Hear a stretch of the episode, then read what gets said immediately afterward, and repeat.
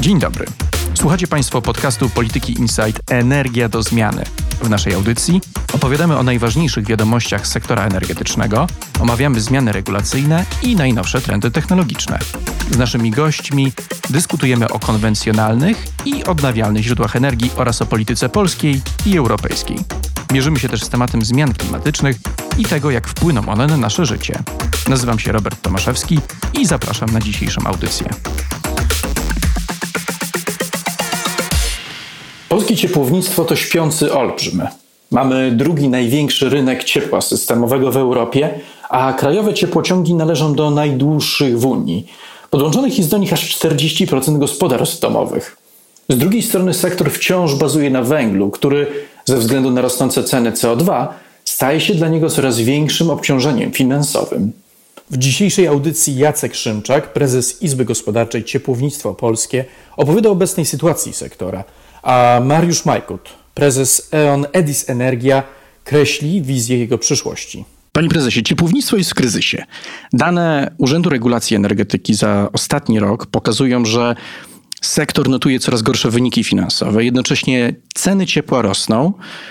I w szczególnie złej sytuacji są te małe systemy ciepłownicze w mniejszych miejscowościach, które nie mają odpowiedniej bazy finansowej do tego, żeby inwestować i modernizować swoje instalacje. Duże miasta radzą sobie trochę lepiej. Jak pan ocenia dzisiejszy stan sektora? Na ciepłownictwo systemowe, bo o takim teraz mówimy, trzeba spojrzeć w sposób kompleksowy. Czyli mieć nie tylko na uwadze te małe przedsiębiorstwa, ale średnie też i duże, w różnych formach własności, w różnych strukturach organizacyjnych.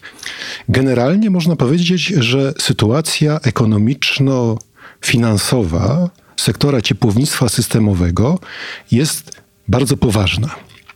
I to nie wynika tylko i wyłącznie z tego faktu, że zgodnie z danymi opublikowanymi przez y, URE, rentowność tego sektora globalnie i jednostek ciepłowniczych, kogeneracyjnych, dystrybutorów osiągnęła wartość ujemną w ubiegłym roku minus 2,92%. Bo, tak jak powiedziałem, spojrzenie kompleksowe skłania do tego, żeby zobaczyć na przykład, jak ta rentowność układała się w latach 2002-2019. I otóż proszę sobie wyobrazić, że jedynie tylko w 2016 roku ta rentowność była na poziomie rentowności przedsiębiorstw z innych sektorów gospodarczych. A tak to ta rentowność była od minus 1,64 po 0,35, 1,5%, no 6, raz 9% z kawałkiem. To był ten 2016 rok. I to powoduje, że mamy sytuację, w której przez kilkanaście lat przedsiębiorstwa regulowane mają niższy poziom rentowności niż jakikolwiek inny normalny segment działalności gospodarczej. I to jest bardzo niepokojące. I drugi element, który jest jeszcze bardziej niebezpieczny dzisiaj, to są wskaźniki płynności dla przedsiębiorstw. Jeżeli wskaźnik płynności, jak pokazuje Urząd Regulacji, w 2019 roku, również dla całego sektora, był na poziomie 0,53 a ten uważany za poprawny, dający bezpieczne funkcjonowanie, powinien być na poziomie jedności, to już zapala się pomarańczowe światełko. Ale jeżeli znów spojrzymy w sposób kompleksowy, to od 2002 roku, kiedy ten wskaźnik był na poziomie 0,71, czyli również poniżej jedności, to przez te kilkanaście lat nie miał wartości bezpiecznej. Co to oznacza? Otóż to oznacza, że w przedsiębiorstwach zaczyna brakować gotówki. I nie tylko na realizację inwestycji, ale w określonych sytuacjach może również brakować pieniędzy na działalność bieżącą. I dopiero na tą sytuację ekonomiczną trzeba nałożyć czynniki zewnętrzne. Proszę zobaczyć, co się stało w 2019 roku, i to też powtarzam za oficjalnymi danymi Urzędu Regulacji Energetyki. Otóż ten segment przedsiębiorstw regulowanych wydał na uprawnienia do emisji dwutlenku węgla 7 miliardów złotych. Przychody ze sprzedaży uprawnień były na poziomie pół miliarda, czyli pojawił się deficyt na poziomie 6,5 miliarda złotych globalnie dla tego segmentu przedsiębiorstw. Następnie do tej kwestii zwiększonych kosztów uprawnień do emisji doszły kwestie wzrostu cen węgla kamiennego i oficjalnie według danych urzędu to jest wzrost około 6,5%. Do tego koszt usług obcych o 10,7% i wzrost ceny energii elektrycznej o 7,3%. Czyli dowiedzieliśmy się w bardzo dużym liczbowym szczególe, jak źle jest. Zasygnalizował pan prezes przyczynę tego, czyli rosnące ceny uprawnień do emisji CO2. I moje pytanie do pana jest takie: czy to jest główny powód, dla którego sektor ciepłownictwa systemowego w Polsce obecnie jest w kryzysie? A jeśli tak, to dlaczego na tle innych branż ten kryzys jest tak dojmujący? Mam tutaj na myśli oczywiście przemysł, energetykę, te branże, które też muszą się dostosowywać do unijnej polityki klimatycznej i też mają, jakby mierzą się z tym wyzwaniem zakupu coraz droższych uprawnień do emisji. Czemu w ciepłownictwie skumulowały się tak duże problemy i co się z nimi będzie dalej działo? Ale inne branże nie są tak mocno regulowane i nie są tak regulowane według jednego modelu, który powstał prawie 20 lat temu, spełnił swoją rolę, bo uporządkował koszty, nauczył przedsiębiorstwa dbać o koszty, odpowiednio ewidencjonować, ale w sytuacji, kiedy około 3, 3,5 roku temu nastąpił gwałtowny wzrost kosztów zewnętrznych, niezależnych od przedsiębiorstw, typu CO2, ponad 300% wzrost rok do roku. I te pozostałe elementy kosztowe, niezależne od przedsiębiorstw, to spowodowało, że przedsiębiorstwa nasze w tych okresie ostatnich dwóch, trzech lat zaczynają być w szczególnie trudnej sytuacji. Ja się trochę pobawię w adwokata diabła w tym przypadku, no bo mimo wszystko ten wzrost kosztów CO2, który obserwujemy od 2017 roku, był do przewidzenia. Wiadomo było, że Unia Europejska szykuje zaostrzenie swojej polityki klimatycznej. Wiadomo było, że wytwarzanie energii z paliw kopalnych będzie coraz droższe. Czy nie jest tak, że ciepłownictwo systemowe w Polsce przespało ten moment, w którym modernizacja powinna była nastąpić, w którym powinny firmy były przemyśleć i zaplanować z dłuższą perspektywą te inwestycje. Dlaczego tak się nie stało? Otóż ciepłownicy nie przespali tych kilkunastu lat, czy tych nawet ostatnich kilku lat. Na początek też pozwolę sobie przytoczyć kilka liczb. Proszę zwrócić uwagę, że przez te kilkanaście lat intensywność emisji dwutlenku węgla spadła o 20%. Emisje SO2 czterokrotnie. NOx-y dwukrotnie. Pyły też dwukrotnie. Czyli przez te kilkanaście lat były realizowane inwestycje. Współczynnik dekapitalizacji majątku ciepłowniczego w 2002 roku wynosił prawie 55%, natomiast w 2019 około 49%. To oznacza, że inwestycje cały czas, mimo tej trudnej sytuacji, były i są realizowane. Problem tylko polega na tym, że jeżeli zetknęliśmy się z nowymi wymaganiami związanymi przede wszystkim z pakietem, dzisiaj pakiet został zaimplementowany do Zielonego Ładu. Mamy dyrektywę ETS-ową, mamy dyrektywę IED, mamy dyrektywę MCP. To poziom inwestycji powinien być wyższy. Ale żeby był wyższy poziom inwestycji, wracamy znów do punktu wyjścia.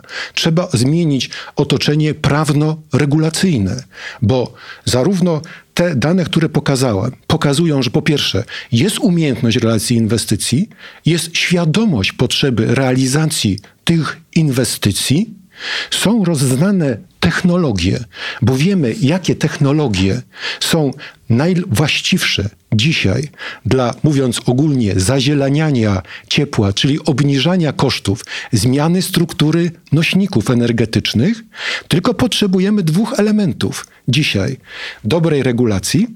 Potrzebujemy również bardzo dobrych zewnętrznych źródeł finansowania. Zatem myślę, że zestawienie tychże danych również z tą informacją dotyczącą możliwości i faktycznej realizacji inwestycji jest zaprzeczeniem mitu o przespaniu tych kilku czy kilkunastu lat.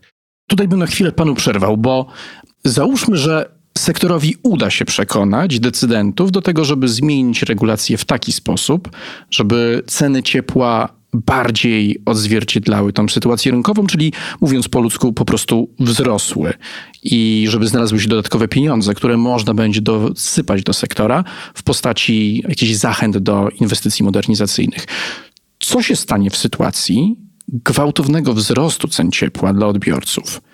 Czy nie obawia się pan, że sektor może wpaść w taką spiralę śmierci? To znaczy, z jednej strony dostanie wyższe ceny i impuls inwestycyjny, ale z drugiej ten wyższy koszt, który zostanie przerzucony na odbiorców, na nas, będzie motywował niektórych odbiorców, szczególnie tych znajdujących się w mniejszych miastach, dysponujących mniejszymi przez to budżetami, do tego, żeby się od tego ciepła odłączać, żeby kaloryfer ogrzewany ciepłem z sieci zastępować własnym piecem, a to z kolei prowadzi do ryzyka pojawienia się własnego spalenia, na przykład złej jakości węgla albo śmieci.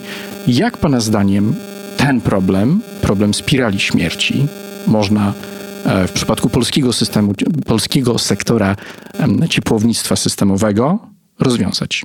Proszę pamiętać, że przy podwyżce cen ciepła niekoniecznie musi następować proporcjonalny wzrost obciążeń mieszkańców. Prosty przykład. Jeżeli na przestrzeni ostatnich kilkunastu lat cena ciepła, i to też są dane Urzędu Regulacji Energetyki, z sieci wzrosła dwukrotnie. I teraz odniesiemy to do opłaty, którą ponosi gospodarstwo domowe w typowej spółdzielni mieszkaniowej gdzie to gospodarstwo płaci stałą zaliczkę za ogrzewanie wyrażoną w złotych za metr kwadratowych. I w wielu spółdzielniach mamy przykłady z Warszawy, Opola, dużych miast, średnich miast. Opłata za ciepło dla tego gospodarstwa domowego jest na poziomie około 3 zł, 2,5-3 zł. I ta opłata utrzymuje się przez kilka lat mimo wzrostu cen ciepła, to to jest właściwy kierunek, który chcemy realizować. Bo proszę zwrócić uwagę, wzrost kosztów funkcjonowania przedsiębiorstw i w związku z tym naturalny wzrost cen ciepła, konieczność realizacji inwestycji, chociażby amortyzacja pojawiająca się musi spowodować wzrost cen ciepła, jest niejako równoległy i będzie jeszcze bardziej równoległy z procesem zmniejszania zużycia ciepła przez odbiorców.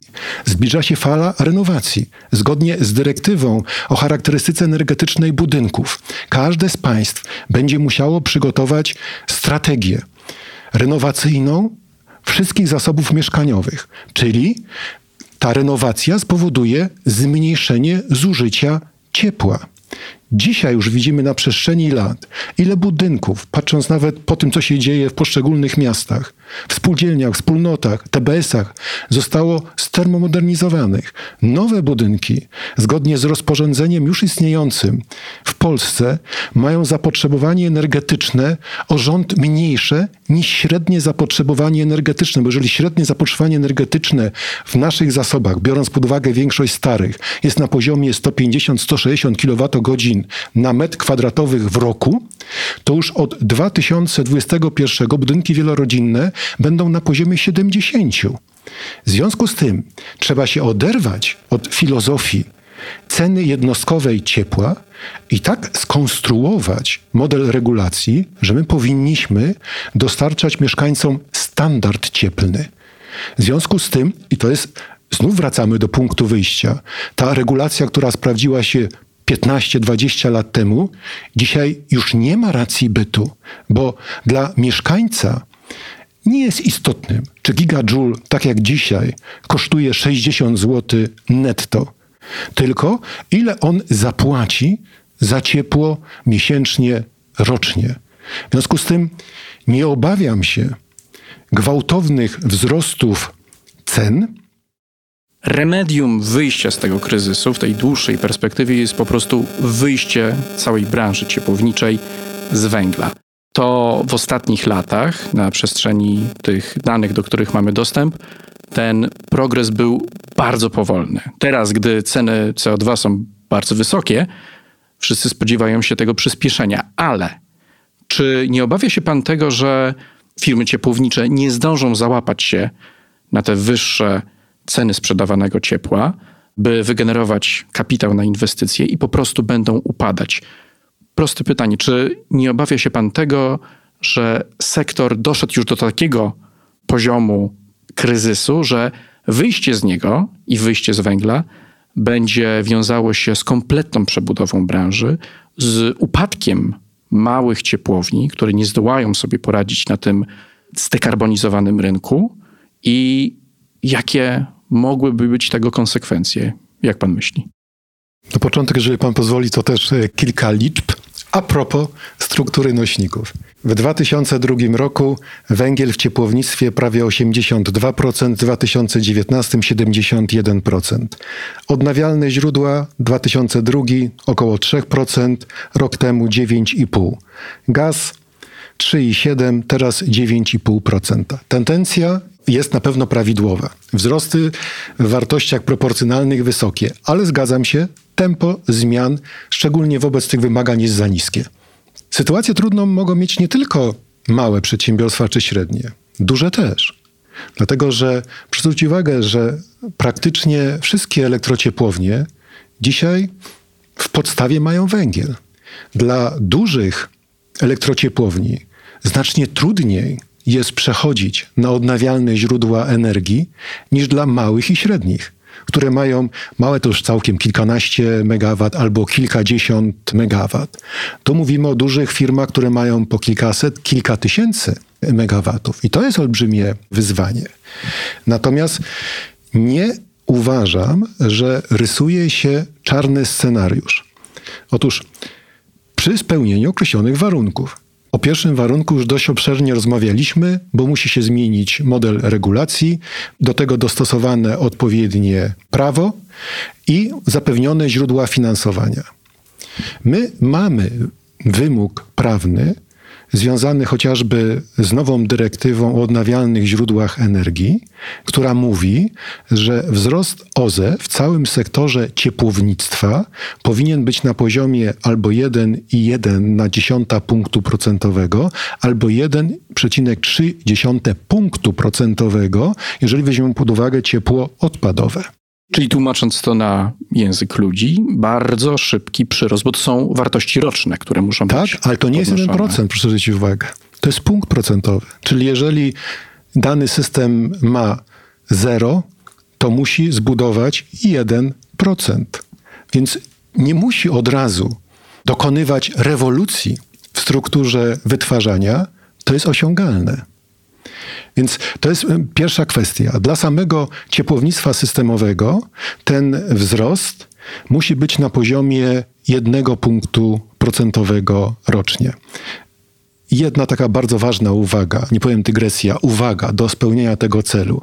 Ten 1.1 lub 1.3 odnosi się do całej sfery ciepłownictwa w Polsce, gdzie ciepłownictwo systemowe to jest 25%.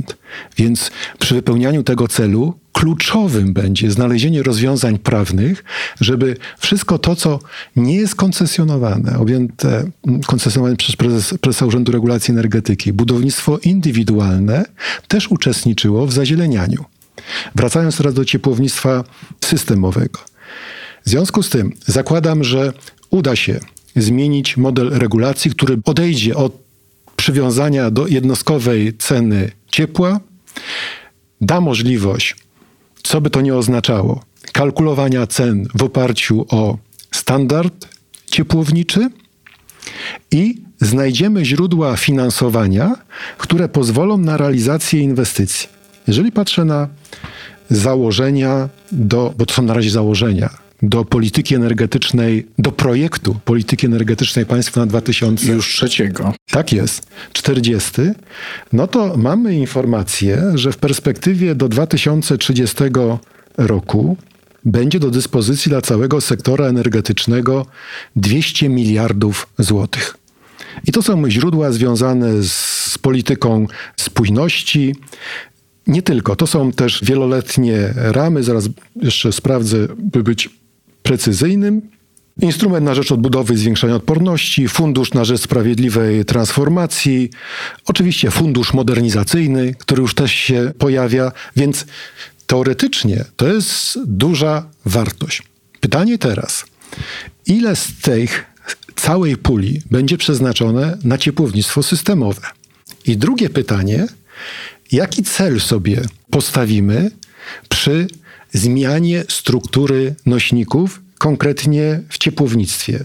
Czy to będzie 28%, tak jak to wynika z Krajowego Planu na rzecz Energii i Klimatu? 28% odnawialnych źródeł energii w końcowym zużyciu energii cieplnej. W 2030 roku. Nawet dokładnie 28,4%.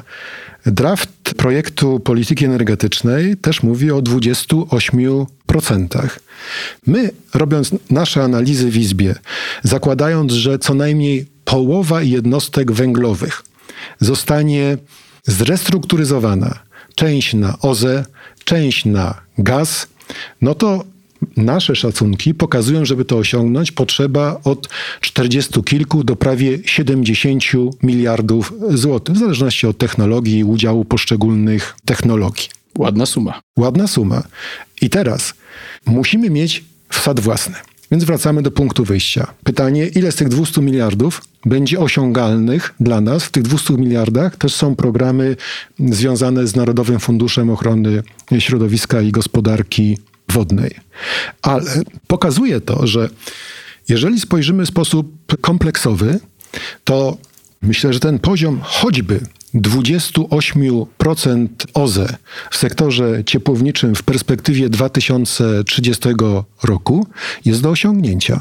Bez szoku cenowego, bez utraty klientów, ale również z elastycznym podejściem do świadczenia usług ciepłowniczych, które to usługi będą nie tylko się sprowadzać do dostawy ciepła w oparciu o zmienioną strukturę nośników, ale będą wychodzić w inne obszary działalności typu rozwój kogeneracji, typu zarządzanie energią, etc.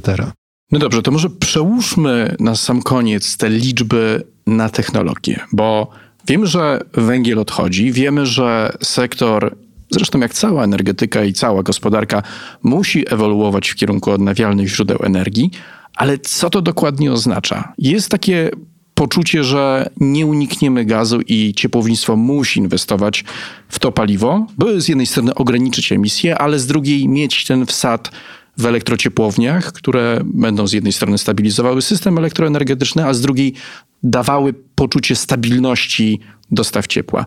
Ale teraz na poziomie unijnym rozmawiamy, jak kompletnie odejść od paliw kopalnych. Wczoraj umarł węgiel, a dzisiaj zastanawiamy się, co będzie po śmierci gazu. Czy nie obawia się pan, że inwestując mocno w instalacje gazowe, my nie robimy tego, co powinniśmy byli zrobić jako sektor? Czy właściwie wy nie robicie tego? To znaczy zrobić tych dwóch kroków naprzód, znaczy przeskoczyć już do kolejnej technologii. I jeżeli ten podwójny skok byłby możliwy, to gdzie byśmy wylądowali? Jak będzie wyglądała ta ewolucja technologiczna ciepłownictwa w najbliższej dekadzie? Myślę, że tej ewolucji nie da się przeprowadzić bez udziału gazu. Nie tylko te liczby, które przytoczyłem na początku, pokazują wzrost udziału gazu, ale informacje, które my zbieramy z rynku, pokazują, że bardzo wiele przedsiębiorstw, szczególnie w tym sektorze małych i średnich, albo realizuje, albo przygotowuje inwestycje gazowe i to z reguły to są inwestycje w oparciu o silniki, oczywiście w układzie kogeneracyjnym i oczywiście pracujące w podstawie ciepłowniczej, czyli przez cały rok, bo produkują również ciepło na ciepłą wodę użytkową. I to jest bardzo uzasadnione, racjonalne i ekonomicznie, i środowiskowo działanie. Pyta pan, co z gazem? No my od co najmniej dwóch lat, jako organizacja, która również aktywnie działa na poziomie unijnym, staramy się przekonać wszelkich decydentów, czy to na poziomie Parlamentu Europejskiego, czy Komisji Europejskiej. Szereg spotkań mieliśmy w DG Energy, w DG Klima, Competition, czy nawet w Radzie Unii Europejskiej, że w takiej sytuacji, jakiej jest Polska, przy takim potencjale ciepłownictwa systemowego i przy takiej strukturze nośników niekorzystnej, przejście na gaz jest konieczne i pozytywne również środowiskowo. Czyli gaz musi być paliwem przejściowym. Zgoda. EBI powiedziało, nie będzie finansowało inwestycji czy współfinansowało inwestycji gazowych. Europejski Bank Inwestycyjny. Zgadza się, ale to nie koniec, to nie zamyka sprawy, dlatego że pozytywnym jest, że cały czas w procesie legislacyjnym na poziomie trilogów jest rozporządzenie ERDF, które mówi również o tym, czy gaz może zostać potraktowany jako paliwo przejściowe, czyli innymi słowy, czy może być wspomagany z innych zewnętrznych źródeł finansowania. I na razie sytuacja jest taka, że Komisja Europejska, Parlament Europejski mają nastawienie negatywne, ale na przykład już Rada Unii Europejskiej pozytywne. Jeżeli weźmiemy pod uwagę rozporządzenie o taksonomii, to tam dopuszczono gaz jako paliwo przejściowe pod warunkiem, że będzie spełniony jeden z tych sześciu celów, które rozporządzenie określa. Czyli są to informacje pozytywne, które dają dużą nadzieję, że na pewno dla ciepłownictwa, szczególnie pracującego w kogeneracji, to może być paliwo przejściowe. Czyli mamy założenie, nie bezpodstawne, że gaz będzie wspomagany środkami publicznymi. Jakie technologie OZOwe? Dzisiaj na te 9,5% OZE w ciepłownictwie w 90 paru procentach i 6 czy 7 instalacji geotermalnych. I zakładamy, że biomasa będzie istotnym elementem w zmianie struktury nośników. Na pewno bardzo mocno będzie się rozwijał obszar paneli słonecznych i fotowoltaiki, ale na razie paneli słonecznych. Pokazują już przykłady krajów skandynawskich, że takie źródła solarne potrafią mieć powierzchnię od 500 do 35 tysięcy metrów kwadratowych gdzie tam te moce też są możliwe do uzyskania na poziomie 30 kilku megawatów. Następnie pompy ciepła. Dzisiaj już znana technologia, technologia, z którą my będziemy konkurować coraz mocniej, bo ona się pojawi również i w zasobach indywidualnych i nie tylko, ale ta technologia już też pozwala na budowę źródeł pięciu, kilku megawatów. W związku z tym kolejna cegiełka w strukturze, tym stosie ozowym do wykorzystania przez ciepłowników biogaz. I dlaczego to jest istotny element? No biogaz oczywiście po oczyszczeniu ze związków y, siarki, dwutlenku węgla daje nam biometan. I ten biometan może być tłoczony do sieci. W związku z tym to jest również dodatkowa wartość dla dzisiejszych inwestycji w paliwa gazowe, bo w pewnej perspektywie, tak jak paliwa nam się zazieleniały, tak będzie się zazieleniał gaz. Geotermia. Wspomniałem, kilkadziesiąt megawatów, no może 100 megawatów dzisiaj w Polsce, sześć źródeł geotermalnych. I patrząc na atlas geotermalny przygotowany przez ekspertów AGH, jest teoretycznie około 50 lokalizacji w Polsce źródeł geotermalnych na cele ciepłownicze.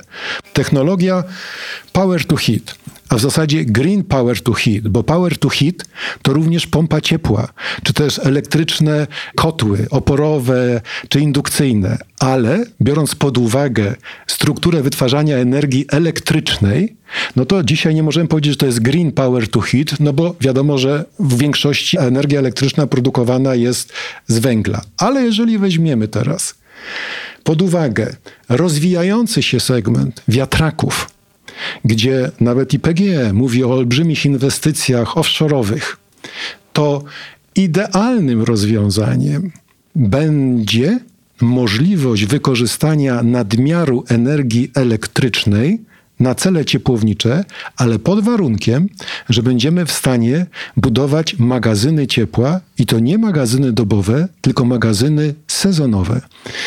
Dochodzimy teraz do wniosku, mając te technologie dla ciepłownictwa, które już są, funkcjonują albo będą funkcjonować w najbliższej przyszłości, i ten gaz, który będzie się zazieleniał poprzez biogaz, w dalszej perspektywie wodór. Proszę zwrócić uwagę, że dochodzimy do sensownego miksu, który nie wyeliminuje nam węgla w całości, ale pozwoli spełnić te cele, które wynikają z ładu zielonego i na tyle kompensować wzrost kosztów ciepła zmniejszonymi kosztami produkcji, przy równoległej termomodernizacji zasobów, przy równoległym wzroście świadomości odbiorców, że chcę mieć zieloną energię, że ją oszczędzam, jestem spokojny o przyszłość ciepłownictwa systemowego. I tym optymistycznym zdaniem dziękuję panu prezesowi za tę rozmowę. Dziękuję bardzo. A teraz zapraszam na rozmowę z prezesem Mariuszem Majkutem o przyszłości ciepłownictwa.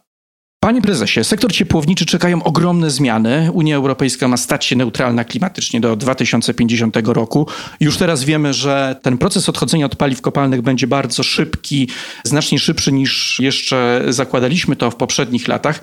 Chciałbym zapytać pana o to, jak będzie wyglądało ciepłownictwo systemowe przyszłości? Czy ono w ogóle ma przyszłość? Czy nie jest tak, że ta postępująca decentralizacja energetyki nie wymusi takich zmian, które doprowadzą do tego, że sami będziemy produkować własną energię elektryczną i własne ciepło i coraz bardziej uniezależniać się od tego ciepła płynącego do nas z systemu?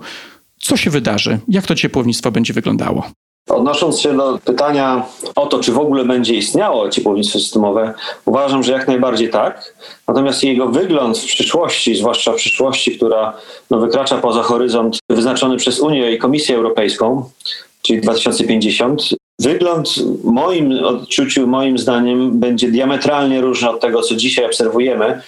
Dzisiaj, zwłaszcza w Polsce, nasz kraj jest dosyć specyficzny na mapie Unii Europejskiej i mimo, że rozmiarem jesteśmy porównywalni z Niemcami, to tak jakby wyglądem systemów różnimy się troszeczkę, mianowicie nasze systemy to głównie są duże systemy sieciowe ogarniające całe pojedyncze miasta, z reguły z jednym źródłem pracującym na ten system, z reguły węglowym.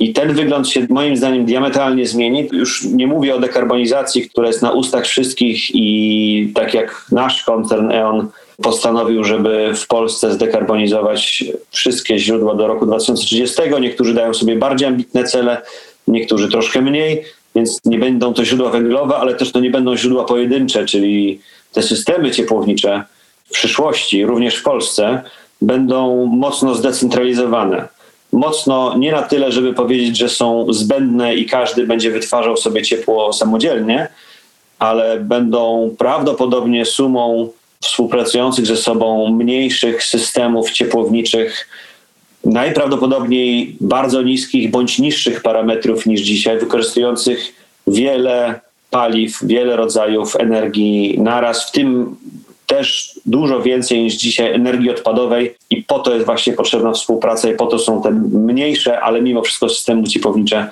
potrzebne i będą one moim zdaniem podstawą ciepłownictwa po roku 2050 w naszym kraju.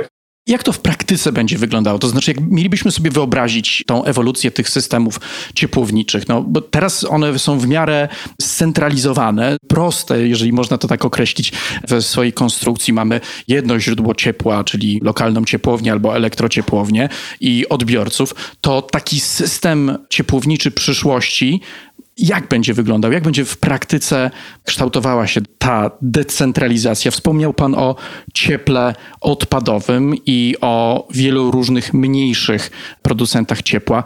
Kim będą ci producenci? Jak oni będą razem koegzystować?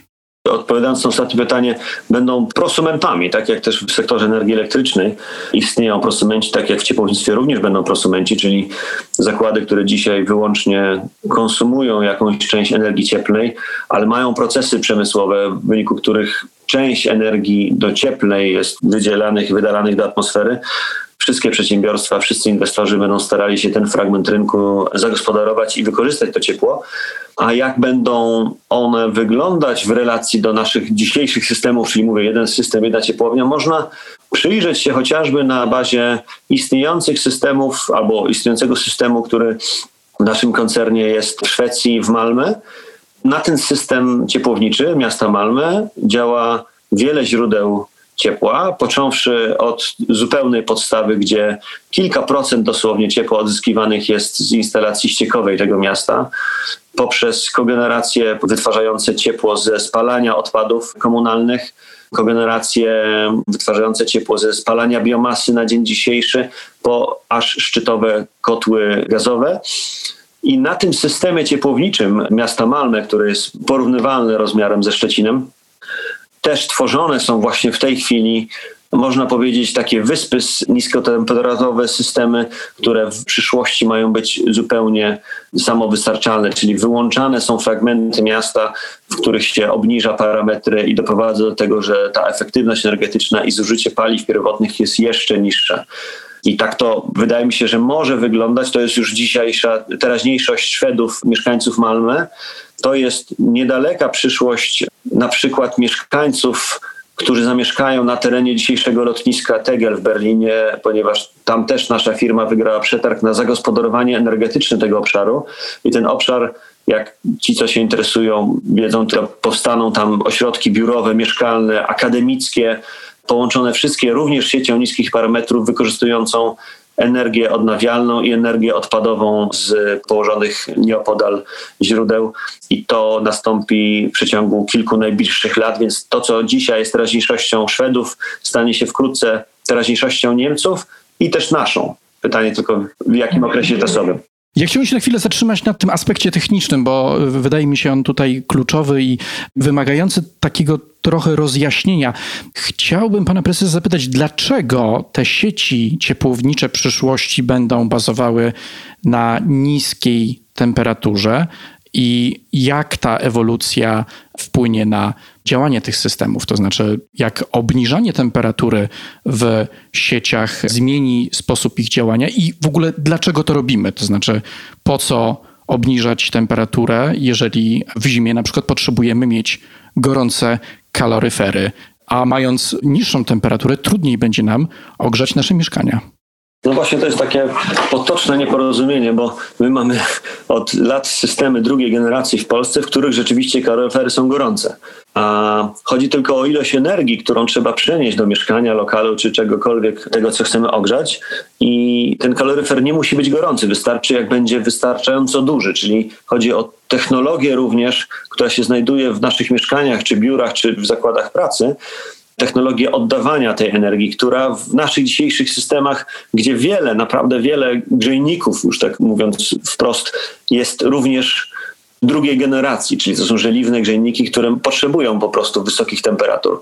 I teraz my będziemy przechodzić na sieci niskich temperatur z tego względu, że one zużywają mniej energii pierwotnej. Po to, żeby ograniczyć spalanie węgla, gazu ziemnego po to, żeby nie wykorzystywać tych zasobów naturalnych albo jak najbardziej efektywny sposób, trzeba ograniczyć ilość energii zarówno na wejściu do systemu, jak i ilość zużywanej energii przez system.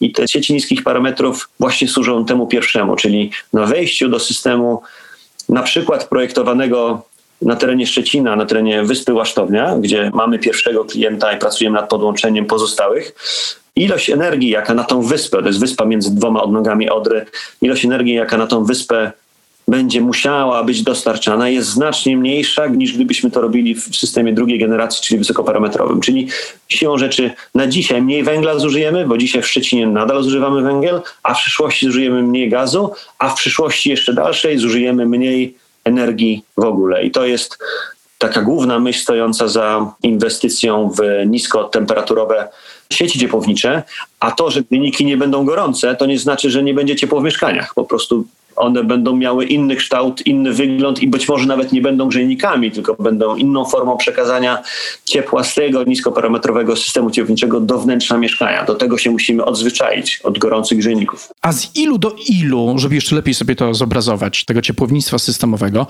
z ilu stopni Celsjusza musimy zejść, do jakiego poziomu, żeby móc skutecznie rozwijać te sieci niskotemperaturowe? Jaki jest taki docelowy poziom? Jakie są też te poziomy pośrednie, przez które będziemy musieli przejść, jeżeli chodzi o obniżanie tej temperatury? Dzisiejsze sieci drugiej generacji w naszym kraju to są sieci tak zwane wysokoparametrowe, czyli płynąca w nich woda ma temperaturę w najzimniejszym dniu roku około 120 stopni. To są tak zwane warunki obliczeniowe, czyli zresztą od dawna niespotykane na terenie miasta Szczecina. Od dawna nie mieliśmy temperatury minus 12 stopni średniodobowej, bo o tym mówimy. W związku z czym od dawna nie musieliśmy podgrzewać wody do 120 stopni, ale gdyby taka nastąpiła, musimy podgrzeć wodę do 120 stopni, żeby każdemu mieszkańcowi Szczecina było ciepło.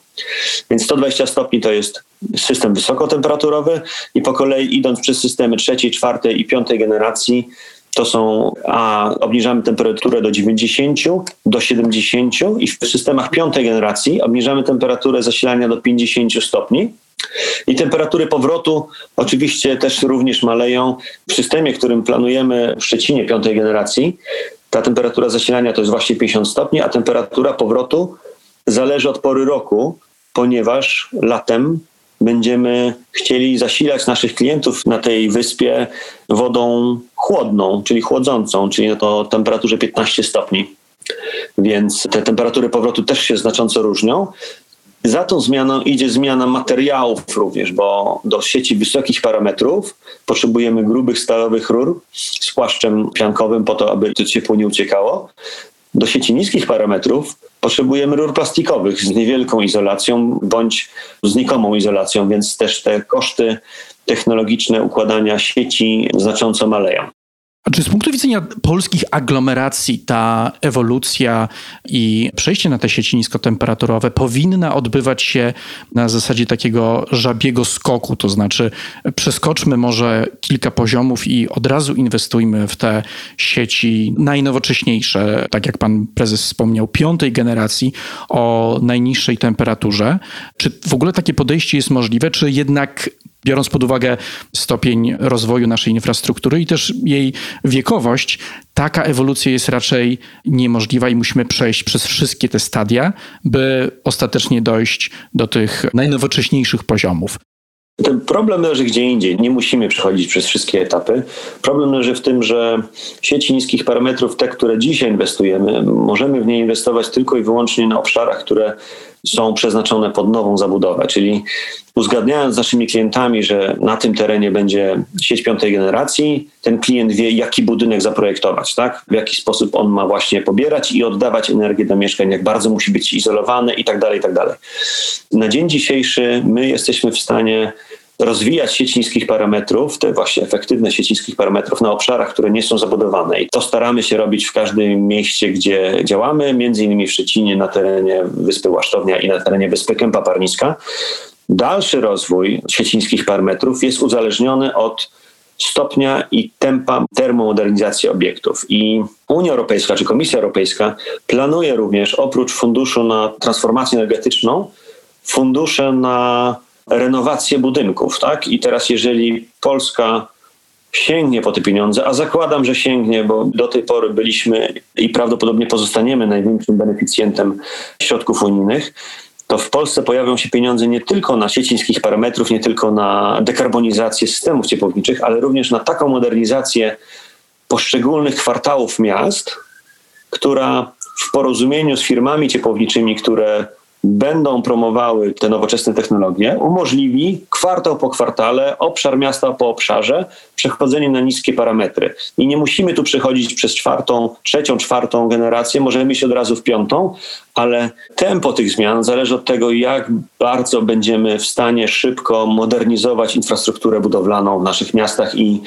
to jest największe wyzwanie. Wyzwanie, jakie mają ciepłownicy, jest ogromne i trudne, ale wyzwanie, jaką mają miasta, żeby zmodernizować swoją infrastrukturę, jest dużo większe.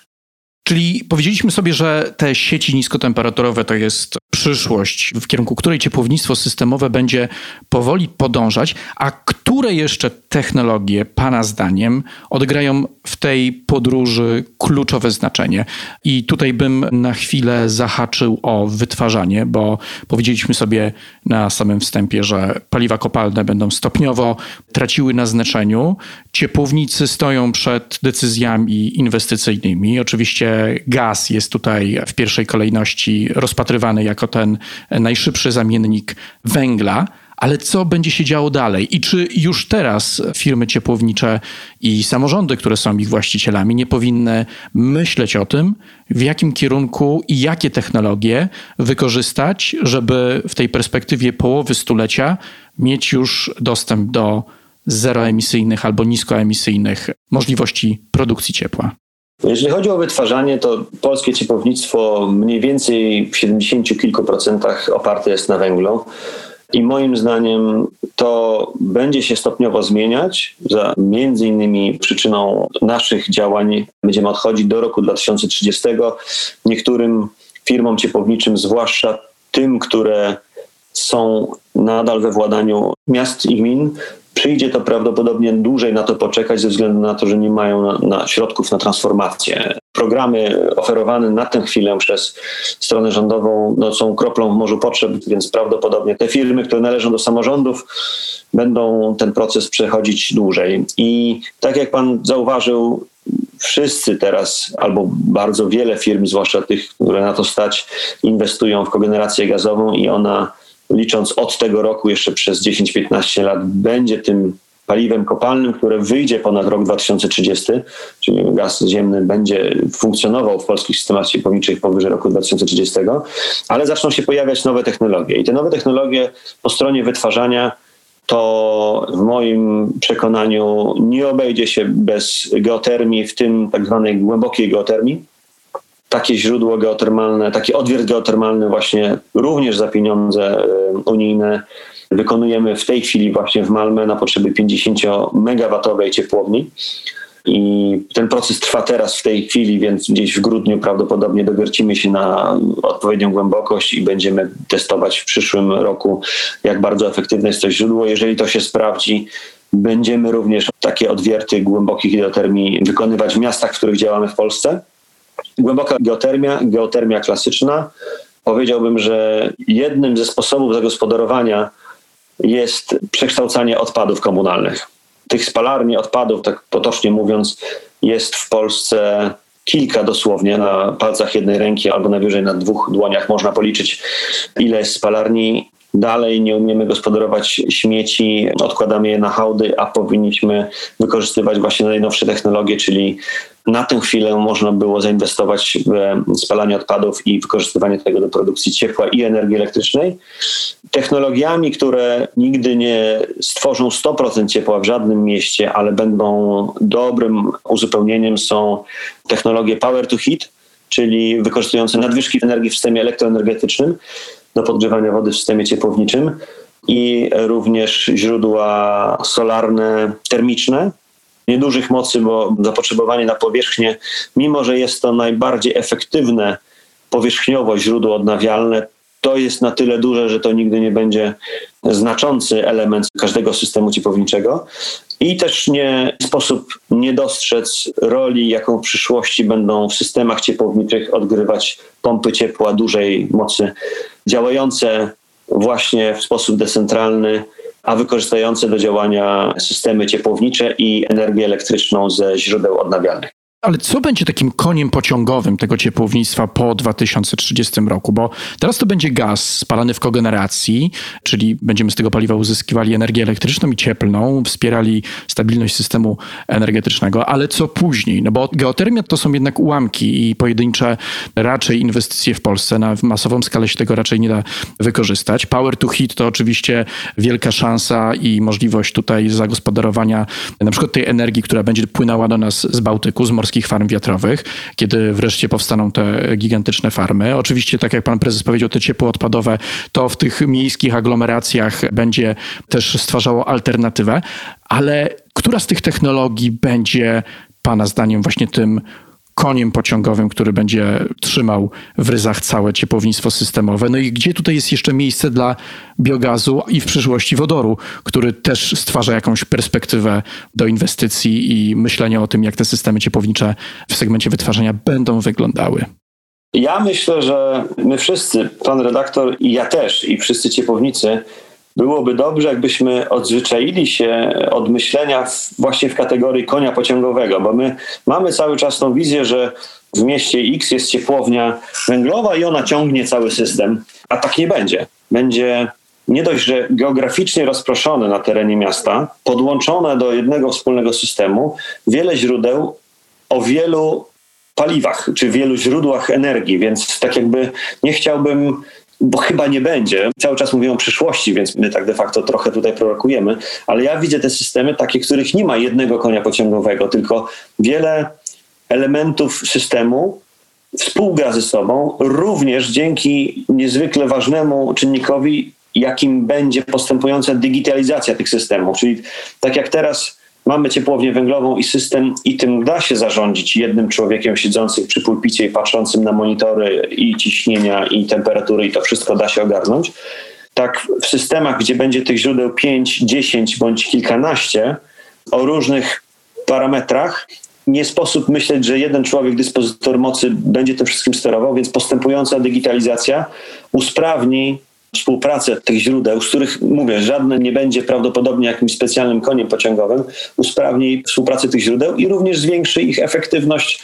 Jednak cyfrowe rzeczy w sposób automatyczny działają i można to zaprogramować, aby jak najmniej energii rzeczywiście było marnowane czy wprowadzane do systemu. Czyli po prostu cyfryzacja będzie tym koniem pociągowym, będzie spinała tak naprawdę te wszystkie elementy, o których Pan wspomniał. Znowu pan potrzebuje tego konia pociągowego, a wydaje mi się, że to będzie kilka rzeczy. Właśnie dekarbonizacja pociągnie za sobą pewne zmiany, decentralizacja pociągnie za sobą pewne zmiany, digitalizacja również to nasze takie strategiczne 3D, ale to, co pan mówił, też nie chciałem mówić o wodorze, natomiast duże nadzieje pokłada zarówno nasz koncern, jak i Unia Europejska w rozwoju tej technologii. Na razie patrząc na to, zwłaszcza, że jeżeli chcemy być całkiem zrównoważeni, to powinniśmy mówić i myśleć wyłącznie o zielonym wodorze, który powstaje w wyniku zastosowania źródeł energii odnawialnej. Na tę chwilę są to dosyć drogie technologie, ale nie widzę przeszkód, żeby tak jak w przypadku paneli fotowoltaicznych, dramatyczny spadek cen tej technologii również nastąpił i w przyszłości zielony wodór, powtarzam jeszcze raz, jedną z podstaw, jednym ze sposobów dostarczania energii do domów, mieszkań w celach grzewczych. Panie prezesie, na sam koniec chciałbym pana zapytać, jak w tym wszystkim odnajdzie się Kowalski? To znaczy, jak ta decentralizacja, cyfryzacja i dekarbonizacja ciepłownictwa, no i całej energetyki tak naprawdę wpłynie na tą relację pomiędzy odbiorcą i producentem ciepła? Co tu się zmieni w ciągu tych 10, 20 i więcej lat i jak to będzie wyglądać? Jak odnajdziemy się w tym coraz bardziej skomplikowanym i wzajemnie połączonym ze sobą świecie produkcji i odbioru energii cieplnej? Mówimy o systemach miejskich, więc Kowalski, który korzysta z systemów miejskich, będący mieszkańcem miast, odnajdzie się w tym doskonale. Ten Kowalski za 20 lat to prawdopodobnie człowiek, któremu nie jest obojętne, z czego powstaje energia, która służy do ogrzewania jego mieszkania, ani dostarczania energii elektrycznej, więc jest to człowiek, który jest świadomy wpływu energetyki na środowisko i dążący do tego, aby ten wpływ minimalizować. Jest to też człowiek za 20 lat, no to za 20 lat ja patrzę po swoich dzieciach, doskonale obeznany w technikach cyfrowych i będący w stanie przebierać w ofertach firm w sposób nieporównywalnie lepszy i szybszy niż my to dzisiaj jesteśmy w stanie robić, więc te przedsiębiorstwa, które będą liderami rynku digitalnego, będą liderami dekarbonizacji, zdobędą zaufanie tych klientów i będą mogły dostarczać im ciepło i energię elektryczną. Panie prezesie, bardzo dziękuję za rozmowę. Dziękuję również. Kłaniam się. Na dziś to wszystko. Na kolejny odcinek Energii do Zmiany zapraszam w przyszłym tygodniu. A zanim się ponownie spotkamy, posłuchajcie naszych innych audycji, które znajdziecie w najważniejszych serwisach, m.in. Spotify, Apple Podcast, Google Podcast i na SoundCloudzie. W pole wyszukiwania wpiszcie po prostu Polityka Insight. Do usłyszenia.